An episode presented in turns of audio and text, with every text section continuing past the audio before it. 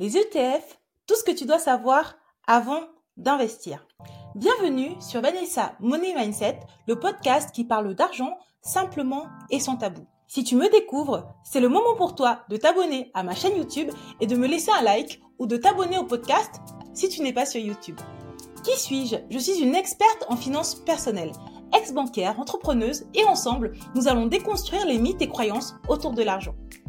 J'accompagne les femmes qui se sentent perdues dans leurs finances, qui ne savent pas comment s'en sortir ni par quoi commencer pour comprendre leur relation avec l'argent, ensuite gérer leur budget, épargner et investir. Je les aide à reprendre en main leurs finances et avancer vers le chemin de la richesse avec sérénité.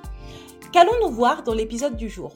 Aujourd'hui, dans une première partie, nous allons voir ce qu'est un ETF. Dans une seconde partie, nous allons étudier ce qu'est un indice boursier, ce n'est pas la même chose. Dans une troisième partie, nous allons voir ensemble cinq critères pour bien choisir un ETF. Et enfin, nous allons conclure avec des éléments plus concrets sur comment acheter un ETF et où les conserver. Est-ce que ce programme te tente? J'espère bien, so let's go Qu'est-ce qu'un ETF ETF signifie Exchange Trade Fund. Il s'agit d'un fonds de placement coté en bourse et on les appelle également trackers. Un ETF, c'est un panier qui contient plusieurs actions dont la mission principale est de reproduire l'évolution de grands baromètres boursiers comme un indice boursier. Mais on retrouve aussi des ETF qui opèrent par secteur, comme des ETF immobiliers ou alors des ETF qui respectent plus précisément des règles éthiques et on parle d'ETF durables. Mais on a aussi des ETF obligataires qui ont des sous-jacents qui sont des obligations. L'objectif de ce panier est de reproduire les performances des titres sous-jacents qu'il possède. Pour te résumer le schéma, c'est assez simple. Avec ton argent, tu vas acheter des parts d'un fonds. Cet argent sera ensuite regroupé au sein de ce même fonds avec celui de milliers d'autres investisseurs. Le capital de ce fonds est ensuite utilisé pour acheter les titres sous-jacents à l'ETF. Il s'agit généralement des mêmes titres que ceux qui composent l'indice que l'on essaie de répliquer de l'ETF. Quels sont les avantages des ETF Le premier avantage d'un ETF, c'est la diversification. En effet, acheter un ETF, c'est investir dans des dizaines, voire des centaines d'actions en même temps. Le second avantage, c'est la simplicité. Tu peux investir avec un petit montant car tu achètes des petits morceaux d'un panier qui contient plein d'actions. Donc c'est hyper simple. Le troisième avantage, c'est la tranquillité. Une fois que tu as acheté tes ETF, tu n'as plus rien à faire jusqu'au moment où tu les vends. Les limites des ETF, c'est que bien évidemment, tous les ETF ne se valent pas en termes de qualité, d'efficacité. Tu devras étudier l'historique de l'ETF, sa capacité à suivre correctement son indice de référence. Et comme tu suis le marché avec un ETF, tu ne peux pas espérer battre le marché. Si le marché monte, l'ETF va monter. Si le marché baisse, l'ETF va baisser. Il faut être conscient qu'un ETF ne fait que suivre une tendance. Il ne peut pas l'anticiper, ni la battre, ni la changer. Et le troisième risque, c'est le risque de perte en capital. Si tu investis en bourse, évidemment, les performances ne sont pas garanties. Maintenant qu'on a vu ce qu'est un ETF, on va analyser ce qu'est un indice boursier. Un indice boursier, c'est un indicateur statistique qui reflète la performance des marchés financiers ou d'un segment de ces marchés est calculé à partir du prix de plusieurs actifs financiers. Cela peut être des actions, cela peut être des obligations. Ces titres sont sélectionnés selon des critères très spécifiques. Un indice donne une idée générale de la tendance du marché qu'il représente. Il sert de référence pour les investisseurs et les gestionnaires de fonds. Voici quelques-uns des principaux indices boursiers que l'on peut retrouver dans le monde et leurs caractéristiques. Indice numéro 1 on a le S&P 500, Standard Poor's 500.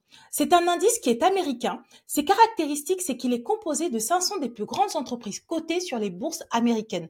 Les points forts de cet indice, c'est que il est diversifié et représentatif de l'économie américaine. Et il est aussi très largement suivi et très largement analysé. L'avantage de cet indice, c'est que c'est un bon indicateur de la santé de l'économie américaine. Le point faible, c'est qu'il est dominé par les grandes entreprises. Il ne peut pas refléter les petites et moyennes entreprises. Le second indice que nous allons analyser aujourd'hui, c'est le Nasdaq. C'est aussi un indice américain et il a une forte concentration dans le secteur des nouvelles technologies. Le point fort, c'est que c'est un bon indicateur pour le secteur des technologies et des biotechnologies. Concernant les avantages, il inclut des entreprises de toutes les tailles, y compris les startups.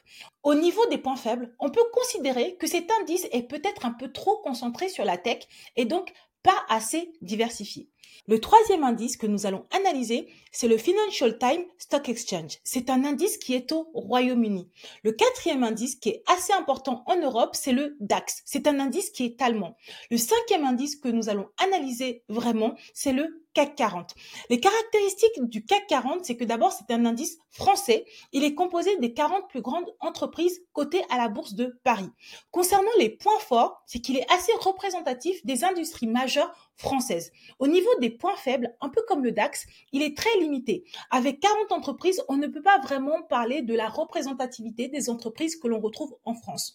Le sixième indice, c'est le Nikkei. C'est un indice asiatique. Il est composé de 225 entreprises cotées à la bourse de Tokyo. Concernant les points forts, c'est que c'est un large éventail de l'industrie et qu'il est très suivi en Asie.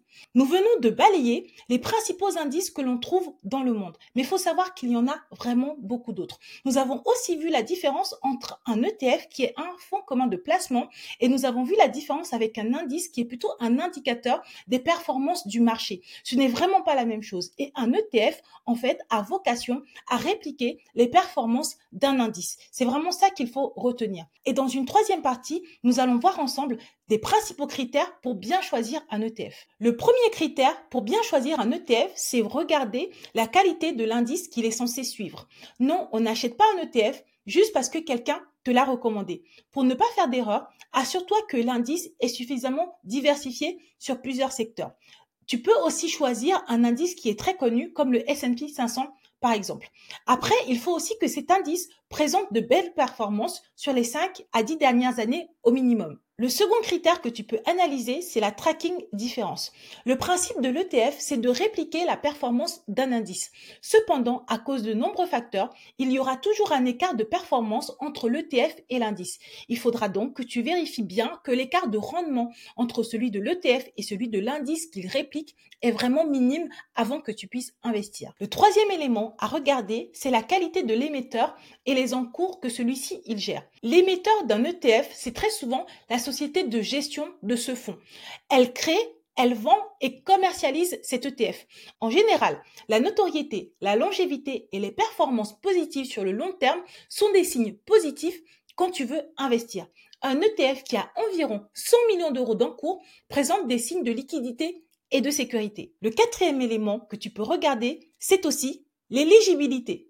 En effet, quand tu investis, tu dois avoir une stratégie qui prend en compte ton budget, mais également la fiscalité.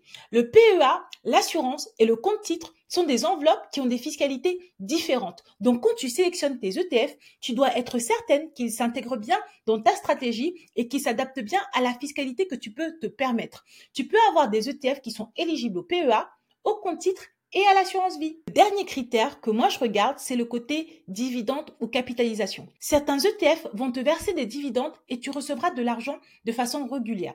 D'autres ETF vont réinvestir tout dans le fonds sans verser de dividendes aux actionnaires, dans le but d'augmenter la valeur de la part. Selon ta stratégie d'investissement et ton capital, tu préféreras te diriger vers l'un ou l'autre type d'ETF soit recevoir des dividendes, soit plutôt choisir un ETF capitalisant. Maintenant que nous avons vu les principaux critères pour un ETF, nous allons analyser comment concrètement acheter cet ETF. Quels sont les supports sur lesquels tu peux avoir tes ETF On va commencer par le numéro 1, L'assurance vie. Dans une assurance vie, c'est avantageux d'avoir tes ETF car cela te permet de diversifier ton contrat. Cependant, c'est très difficile de trouver des ETF dans les assurances vie des grandes banques, tout simplement parce que par nature, les ETF sont des fonds qui n'ont pas beaucoup de frais.